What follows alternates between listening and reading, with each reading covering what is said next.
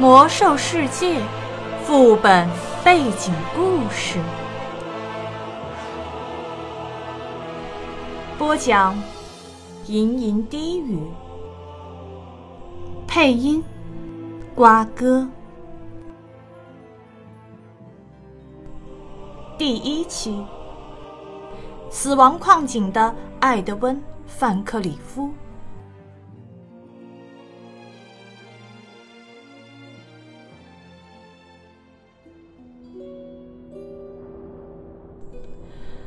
艾德温·范克里夫，或许是艾泽拉斯世界中最有才华的男人之一，并曾在暴风王国间谍总部训练多年。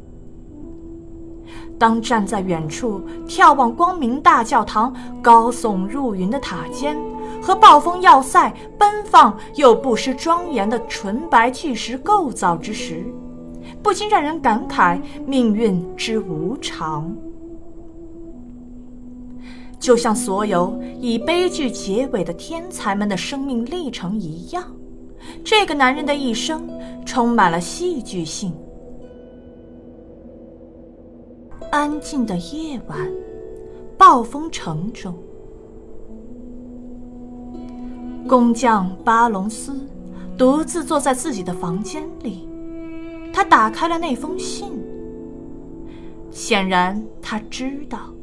当他收到这封信的时候，范克里夫已不在人世了。松开手，信飘落在地上。埃德温，这么多年了，你一点都没变。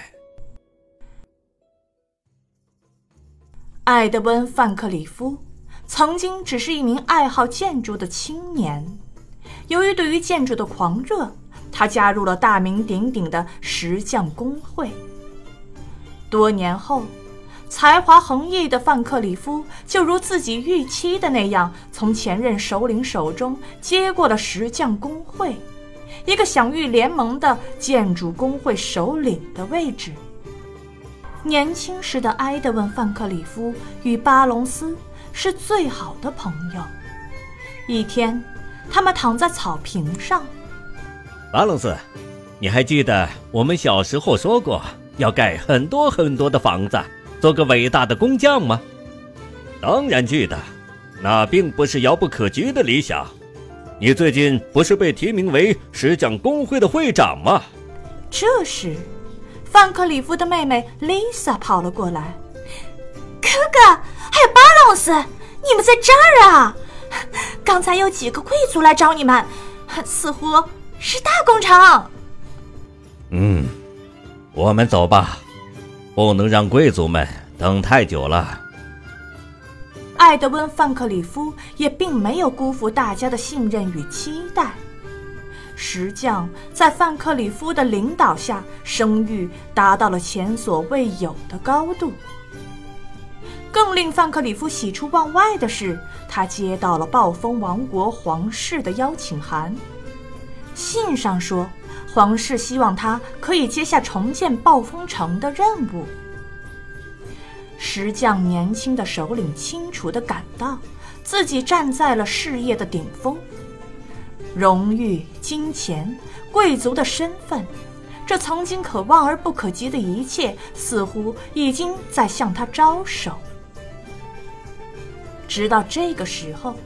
艾德温·范克里夫一切似乎都很顺利，就像他年少做过的那个梦一样。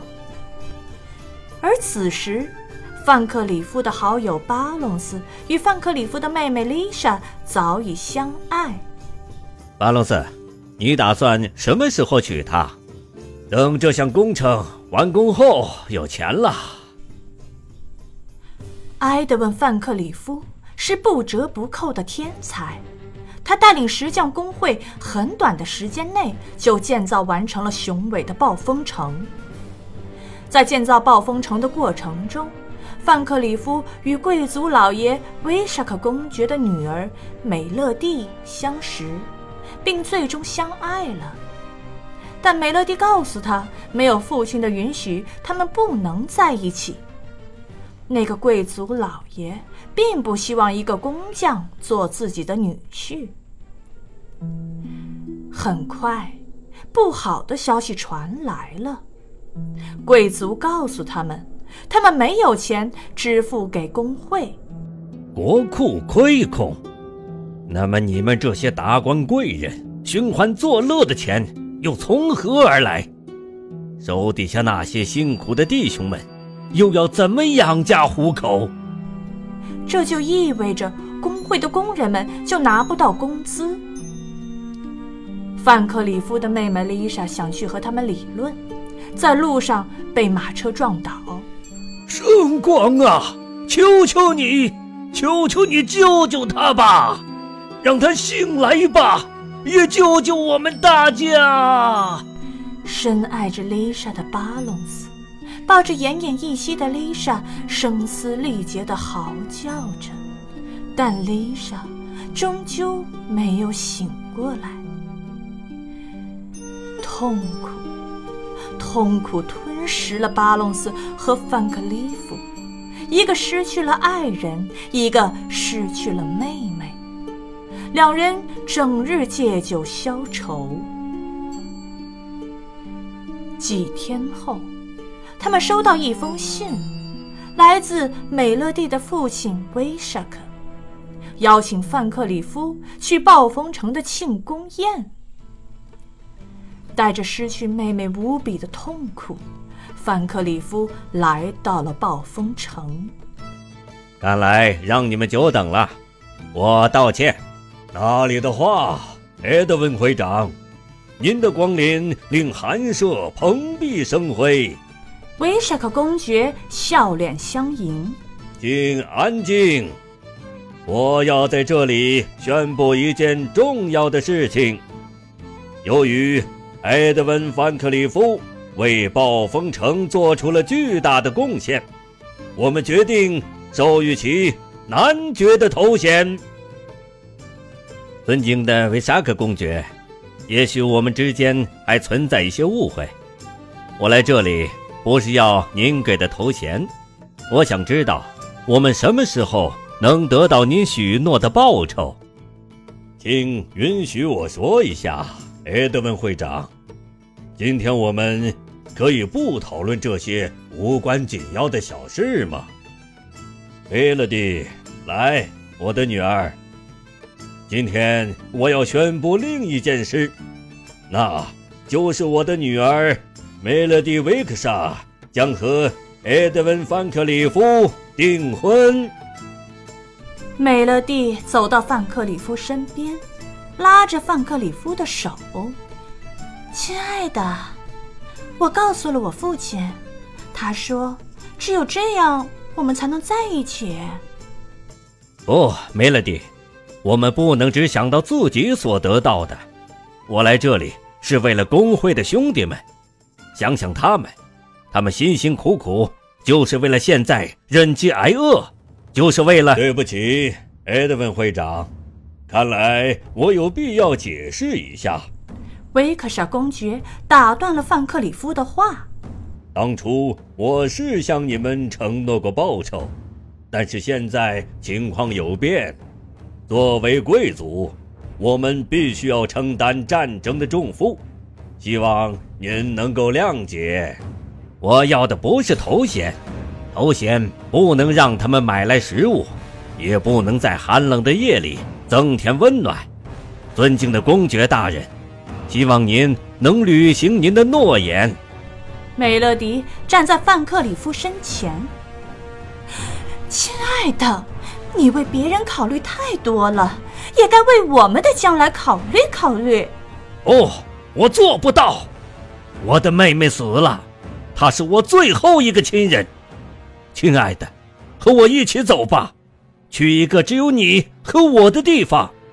维克莎老头终于忍不住了。埃德温会长，请注意你的言行。只有你接受了男爵的头衔。才能娶我的女儿。范克里夫再也无法掩饰对贵族们的厌恶了，愤怒的他掀翻了宴会的桌子，吼道：“不，我不会抛弃我的兄弟，永远不会。你们这些人，你们自称没有钱，却在这里举办这样的宴会，让那些该死的头衔去见鬼吧！总有一天，你们会为此付出代价。于是，大步走出暴风城。愤怒的范克里夫无法接受这样的现实，他毅然拒绝了皇室的收买。他没有抛弃自己那群吃不上饭的兄弟，而自己一人独享荣华富贵，而是领导石匠工会揭竿而起。几天后，范克里夫和巴隆斯带领石匠工会的工人们要冲出暴风城，冲出这座监狱。但很快，卫兵们就镇压了这次暴乱。结果，一部分人被政府抓获，投降的投降，监禁的监禁；另一部分则成功突围。巴隆斯被抓了起来，范克里夫跑了出来：“别管我，快走！你一定要离开这里，快走！别管我，巴隆斯，我会回来的。”我会来救你的，范克里夫狂奔出了暴风城，但每一步都那么沉重。巴隆斯，我会回来的，我的好兄弟，我发誓。妹妹的死亡，贵族的背叛，好友的失踪，一团熊熊的怒火在埃德温·范克里夫身上燃烧。他知道自己将会回来。向那些无耻的人复仇。自此，石匠工会的名字永远停留在昨天。迪菲亚兄弟会悄然诞生了。范克里夫一夜间失去了一切，心中沸腾着对暴风城无尽的仇恨。复仇计划开始了。迪菲亚兄弟会占领金矿，扩大自己的领地，勾结地精，密谋使用炮舰炸毁暴风城。兄弟们血与汗的结晶，不能再被那帮无耻的贵族肆意亵渎。他们的目标只有一个：毁掉那座他们亲手建造的暴风城。然而，他的复仇的火焰已经波及到了无辜的人民。